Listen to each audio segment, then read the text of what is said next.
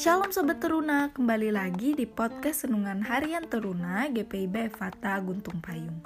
Hari ini kita akan kembali untuk merenungkan firman Tuhan yang terambil dari bacaan Alkitab Matius pasal 6 ayat 10 dengan tema Seturut kehendaknya bukan kehendakku. Namun sebelum itu Sobat Teruna boleh nih untuk berdoa terlebih dahulu dan membaca bacaan Alkitab hari ini. Sobat Teruna, ada seseorang yang berbicara seperti ini. Orang Kristen kalau berdoa janganlah meminta Allah hadirlah di sini. Kalau Allah hadir, wah, bisa-bisa kita meninggal semua. Kiamat dong. Begitulah kata Mongol, seorang stand up komedian Indonesia. Dan ucapan Mongol ini langsung disambut tawa riuh dari seluruh penonton. Penyampaian Mongol ini mungkin ada benarnya. Allah itu suci dan kudus. Manusia itu hina dina dan penuh dosa. Manusia tidak mungkin menjumpai Allah secara langsung. Itulah sebabnya inkarnasi Allah terjadi dalam diri Yesus Kristus.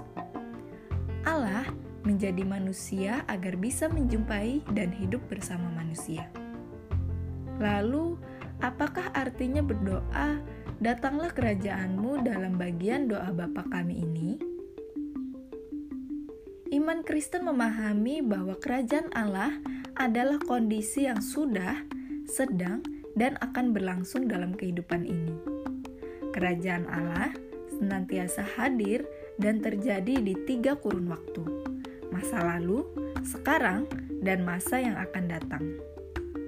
Kerajaan Allah adalah kondisi bahwa Ia berkuasa dengan penuh kasih dan damai sejahtera untuk kepentingan ciptaannya. Supaya kondisi itu bisa terwujud, maka diperlukanlah kerjasama antara manusia dengan Allah. Itu sebabnya bagian berikut doa itu menyatakan agar kehendak Allah terjadi di bumi seperti di sorga. Artinya, kehendak Allah lah yang harus menjadi kehendak kita. Sudahkah sobat teruna berlaku demikian? Yaitu hati, pikiran, ucapan, dan tingkah laku sehari-hari menyatakan kehendak Allah?